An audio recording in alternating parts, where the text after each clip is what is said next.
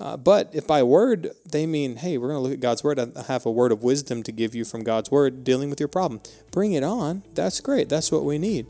But not people who say they have a special revelation from God to give to me that I could not find in God's word would be that would be problematic. And the Bible tells you even if an angel would to give you something contrary to scripture, let him be accursed. And so if people have a word, it needs to come from God's word, even an angel.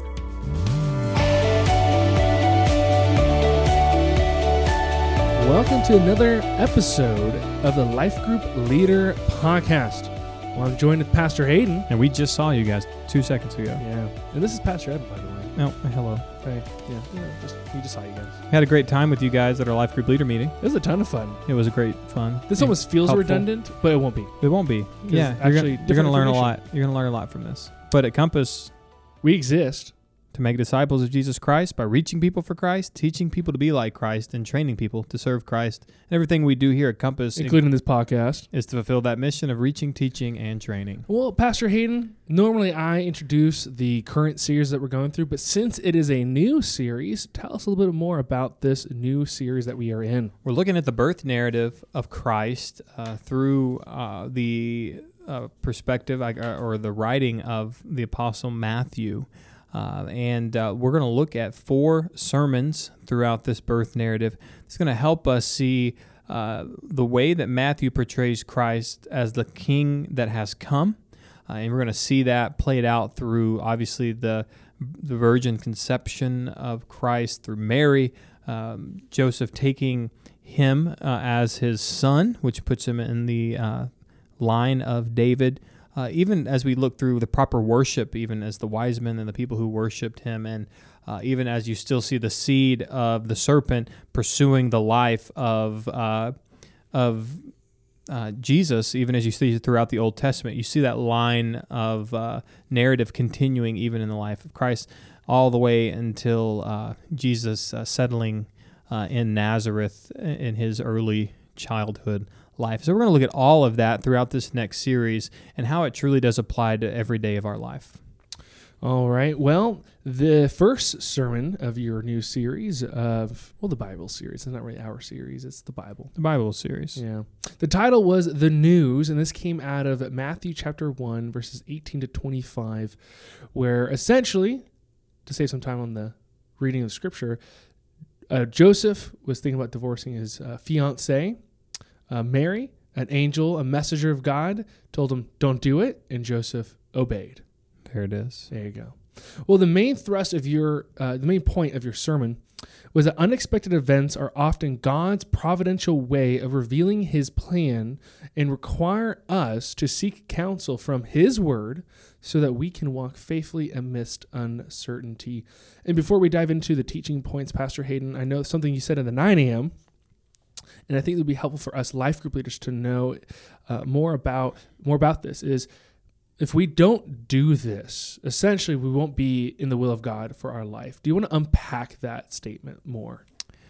Yeah.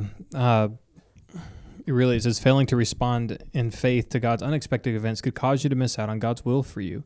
Uh, and, and this does happen every day in your life. So you shouldn't over uh, emphasize the uh, fact that you, this happens. You miss out on God's plan for you every day that you don't disciple people, every day that you don't share the gospel with someone, because it's God's will that none shall perish. So if I'm not taking part in the plan of God to see people come to know Him, then I am missing out on God's will for my life. Uh, and so, but even more than that, yeah, you can't be missing out on bigger, big life events. You know, I think about even our life. It's so easy because we we do have lives of ministry that are vocational. Pastor Evan, if you wouldn't have said yes to come to the Hill Country to be a, one of the pastors on staff here, you'd have been missing out on God's will for you, and you could have easily said no because of things going on in your life.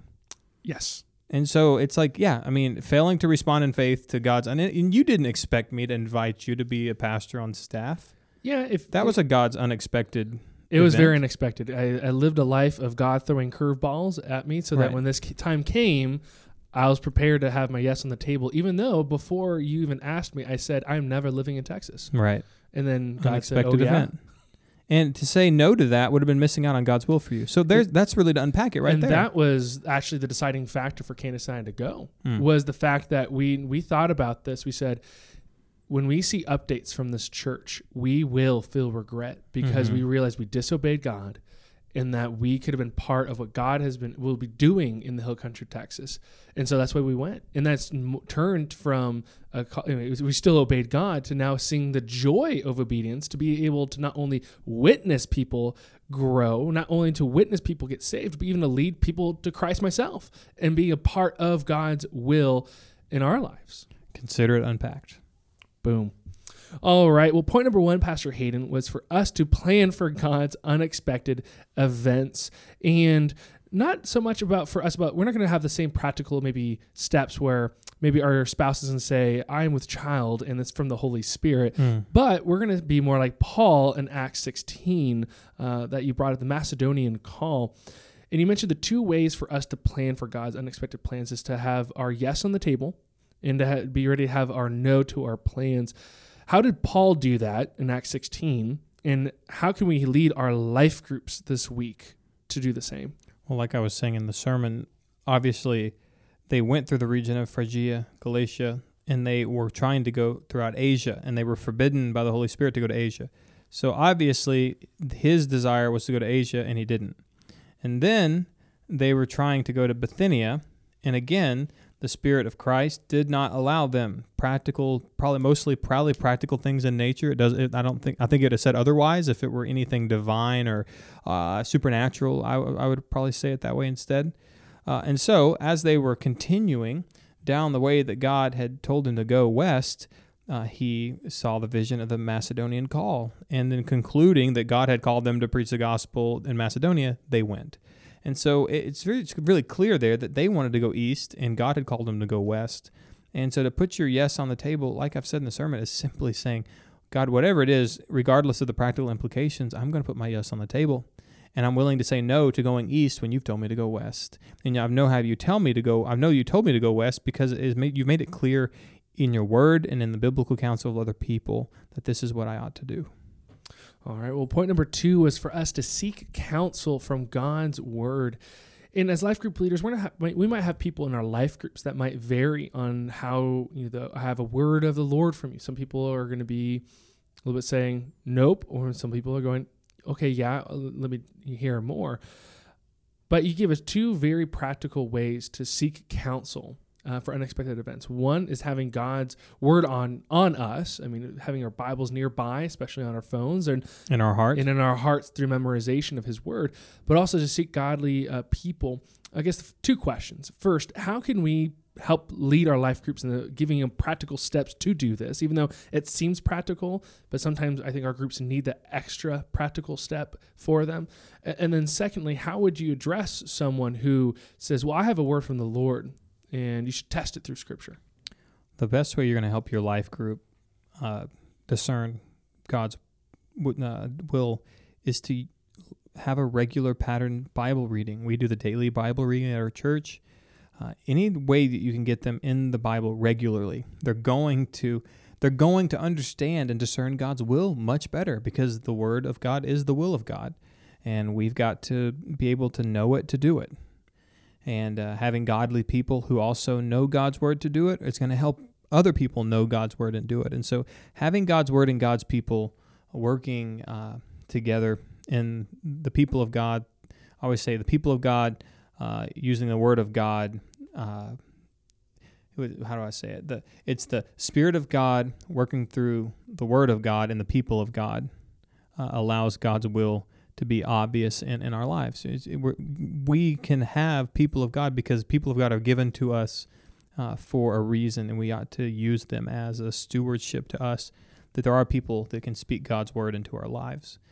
But the second question you ask, uh, when people would come up and say, "I have a word uh, for you," I mean, I have an inclination of what they mean by a word. Uh, but I'm not necessarily against the idea of a word of God because there is the word of God.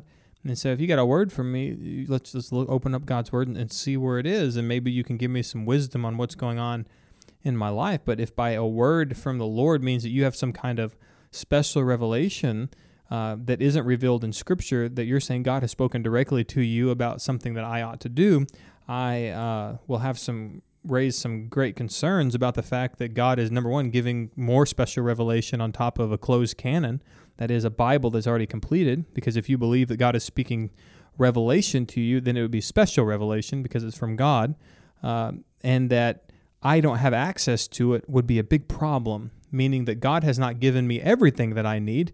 I have to have you in my life uh, to give me special words from God that He has not given me elsewhere. You see, that could be a problematic because now that person is now my uh, conduit to speaking to God. So see, here's see you already see a growing problem with that. Uh, but if by word they mean, hey, we're going to look at God's word, I have a word of wisdom to give you from God's word dealing with your problem. Bring it on. That's great. That's what we need. But not people who say they have a special revelation from God to give to me that I could not find in God's word would be that would be problematic. And the Bible tells you even if an angel would to give you something contrary to scripture, let him be accursed. And so if people have a word, it needs to come from God's word, even an angel. All right. Well, there's an, one more question within that point. Something you mentioned at the nine o'clock was the fact that why expository preaching and teaching is so important you know, from the pulpit and in the counseling room. And this might be actually helpful. Uh, time for us life group leaders to even to mention to our life group maybe during the fellowship time or even within uh, the time during questions okay why do we teach the way that we teach? And i know you had a sermon that you did on that uh, during is it the, the prophet of preaching. Yeah was it the summer? It was the august i think. Okay the prophet of preaching. But why is expository teaching and preaching in the counseling room and from the pulpit so important? Because all we're doing is looking at the text of scripture which is god's uh, God's word given to us divinely as the Spirit was uh, guiding, superintending through the apostles and the prophets uh, His word, and they had written it down for us uh, to have as God's revelation to man. And so I need to make sure that whatever I'm doing and whatever counsel that I'm giving or that anybody's giving is from God's word because that's how He has directed us to live according to His word and my opinion isn't part of that. Or my view of things isn't part of that. And you know people even you know and most people probably mean it in a a non uh, what's a negative word for they probably don't mean it in, in a way that's condescending or, or, not but people always say can i get what what's your thought on this? Or what's your opinion? Or what's your view of this? And i'm like oh you know people ask you know can you give me some what's your not forget well even in counseling they don't ask for my counsel. They'll ask for my opinion. And I'm like, I don't have an opinion. What we have is God's word. And I can give you some biblical counsel on this, and we can apply it, which could come with me giving a little bit of my uh, thoughts on how to apply the word. But the word of God is the word of God. And uh, that's not an opinion or a thought or a view, it's just God's word. And so I've got to make sure that everything we're doing, whether we're preaching or counseling or meeting somebody for coffee, that the counsel they're getting is called biblical counsel. It's from God's word, and it's helping us uh, tackle the big t- topics in life with God's uh, objective propositional truth. All right, well, thank you for that. Well, point number three was strive for immediate obedience. And Pastor Hayden, I think one of the most practical things as life group leaders that we should walk through our life groups is going to come towards the end of your sermon where you talked about the practical well not to use practical reasons to defend our delayed obedience. What, how can we as life group leaders help lead our life groups in that? The best way that i've been able to lead people uh, is understanding that everyone everyone everyone is born into sin right? I mean and because everyone's born in the sin, uh, I understand that sin is a problem in everyone's life. And the implications of that are I understand the temptation that people are going to make excuses for the reasons why they don't do things because we're sinful people. Too many times, I think what we do as Christians and especially Christian leaders is instead we give everyone the benefit of the doubt all the time or maybe we even don't doubt, but we give people the benefit of the doubt, saying that it probably has nothing to do with sin. It probably has to do with just the situation they find themselves in. And so, because of that, we we validate other people's excuses for why they don't do things because of blank or whatever it is. And so, as a pastor, I can see through that by saying, no, we're all prone to wander, and we're all sinners, and we're all we all live with the with the constant desire to gratify the desires of the flesh and not the spirit. And so when a practical thing happens and people are missing church or don't go to life group or they're not they're not uh, living in a, in a godly way in their marriage or their kids are just unruly and crazy, it's like you know it probably you may have these practical excuses that are that you're living in that make this the case, but the case is probably just because you're not obeying God's word. And I've got to be able to look through that and help actually with the problem and not uh, help you continue the problem by continually saying, well, they have a reason why it's happening. Well, of course we do. We all have a reason why everything in our life is happening. And we can probably make more excuses of why we're never going to fix it. Or we can look at God's word and say, regardless of what the reason is, we're just going to obey God's word and leave the practical things, leave the implications to God. All right. Well, life group leaders, I hope you are more equipped for this week's life group leader you know, meetings, gatherings, just life groups. well, we have uh, several application questions this week. 11. There's only and you don't have to go through all of them. Don't feel like you have to do every single one of them. Just know they're there to for you guys to use them to disciple your group. Well, speaking of direction, what other direction should we take with these particular questions you have written up this week? I mean, like I was saying, you don't have to go through all of them. I mean, look at them. Maybe have some that you say we got to get to these. I think these are going to be helpful. I know the needs of my group. I know where they're struggling. Let's go through these. Uh, and maybe say ah, the, the rest of these are good. Some of these are good. Maybe we don't need to, to do those though. If we have time, we can go back to them. But no, you have 11. Pick a few. You have most of you spend about half an hour going through these questions. So you're not going to get through 11 questions in half an hour. Uh, you're going to spend less than three minutes on each question, which is not enough time to apply them to your life. And so pick a few uh, that you think will be helpful for your group, and then go through them together.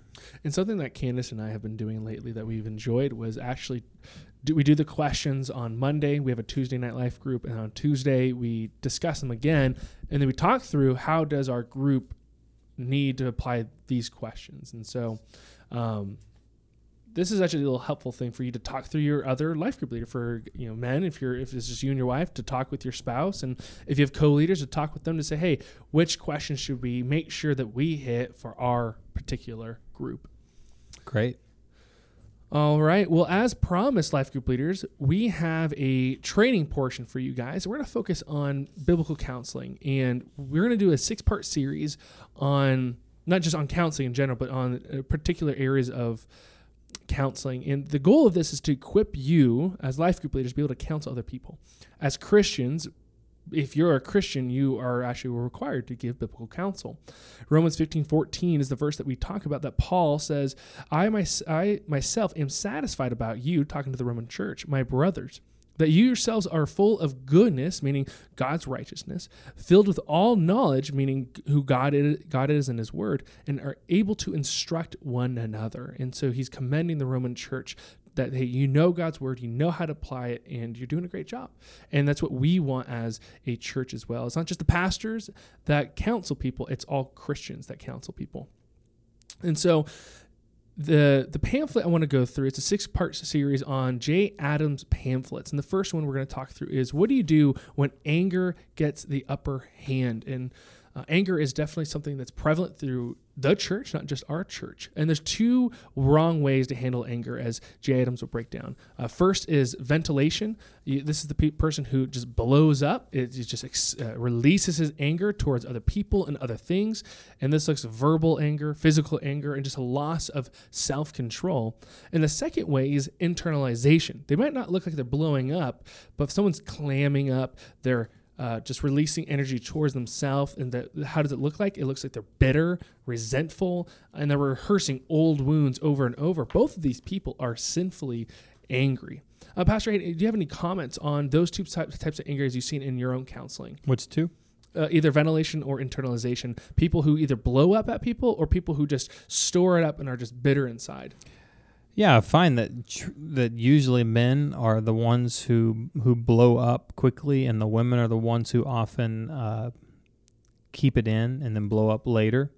Uh, although it's not explicit to one or, or, the other gender, but you know they're they're both uh, it says it they're both equally as sinful. Like that you can't do you can't do either one. You've got to make sure that you're handling your anger in a godly way. And when you give that when you go give full vent to your anger it's not saying well at least i'm being honest and i'm being transparent or the person who doesn't and holds it in can't be the one like well i wasn't going to say anything because you know but i now i'm mad because i just let it go for so long. Like you're both sinful. You both did the wrong thing. There's a biblical way to handle it. And what the danger is and this what pamphlet warns is the danger is you don't want to swing in too far the other direction. For this person who's ventilating, they'll just swing to bitterness. The person who's bitter just swings to ventilation. And it needs to actually be right in the middle. The proper way to handle anger, and this pamphlet spells it out with a wonderful chart to show you, is to release anger towards the problem. As Ephesians 4:26 says, be angry and do not sin. As you can, but it needs to be directed towards the right place. The solution is all of us need to turn to God. We need to know His Word and know what it says about the situation that, that we face. So, uh, uh last week you mentioned, like, oh, I just want to yell at my husband or yell at my wife. Well, I need to live with them in an understanding way. I need to love my wife as Christ loved the church. Knowing God's Word will help you redirect your anger in the proper place. It's praying for God to give you the strength to control your anger, it's to act in trust that God will give you that strength to overcome your anger. Remembering 1 corinthians 10.13 that no sin sin will uh, no temptation will overtake you. God is faithful and will provide the way of escape. And to properly handle anger is to focus on god's glory. And this is the caveat that for all counseling that only christians can do this because god is in them.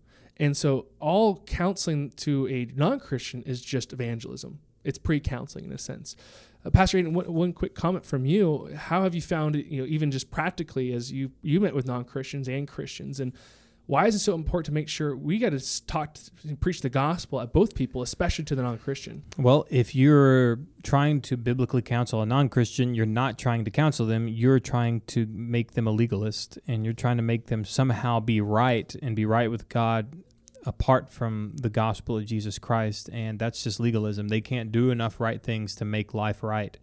Uh, they have to turn from their sin and place their trust in Christ. And then, being then endowed with the Holy Spirit as a down payment for their salvation, they can then be empowered to uh, sanctification through the work of the Spirit in their life. And so, anything less than that, you're trying to you're trying to lead them to uh, something that uh, leads everybody down the wrong path, and it's legalism. And you don't want. To, and that's funny because no one ever thinks about it that way, but you are. Don't make them a legalist. Make them uh, hope lead them to trust, turn from their sins and trust in Christ. All right. So how can you use this in just counseling? One, this is a great like assignment to say, hey, let's talk about this. Read this pamphlet. Um, and to be able to converse with them before you maybe go deeper in a different book on anger. And it's a it's a good resource for both sides of the, uh, the coin the explosively angry person and the person who's just the quiet, slow burn, bitter person. It's a great, helpful resource to confront them about their sinful anger, but also lead them to the hope of the gospel. And where can you find this resource? Well, we have some of them for free for you. So you can ask myself or Pastor Hayden or the admins. Uh, they say I would like um, I would like one to read through. We have them at the church upstairs in the offices. So uh, feel free to grab one and or ask for one. We'd love to give it to you so that you can read it and help lead your life groups and other people to uh, biblically handle their anger correctly. All right, Pastor Hayden, we have a, only a few announcements. Uh, what are the announcements that we have this week? We have uh, not very much. We're podcasts. Just make sure you continue reminding your life group of the many podcasts that we have available for their further discipleship. Then we have a men's breakfast on November the 12th. We want to encourage all the men to be there as we look at First Thessalonians 5 uh, and talk about being temperate and talk about attitudes and anger and conflict. Here's a, a great opportunity for us to dive into God's Word and see that. And then we have Explore and Compass starting next Sunday and the Sunday after that. And so let's make sure that anybody who in your group who hasn't completed Explore and Compass, that you would encourage them to sign up so they can begin uh, serving and, and being plugged into our church as, as a functioning member. All right, church, so grateful for you, life group leaders. We look forward to hearing how your life groups go this week.